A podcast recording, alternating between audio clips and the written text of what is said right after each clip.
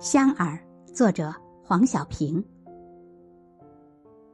一日，见一老者在池边钓鱼，出于好奇，我站在一旁观看起来。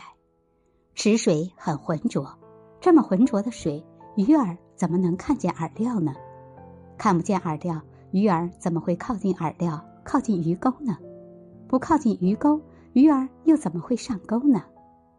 正在我怀疑是否能在这么浑浊的水里钓到鱼时，老者很快就钓上了一条鱼。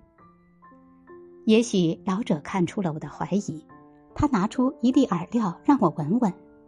这饵料好香啊！我说：“现在你知道鱼儿怎么会上钩了吧？”老者说：“鱼儿上钩不是因为他看到了饵料，而是被饵料的香味诱惑上钩的。”饵料对鱼儿的诱惑无处不在，不只是在它的视觉里，很多诱惑是看不见的，看不见的诱惑有时更容易让人咬钩上当。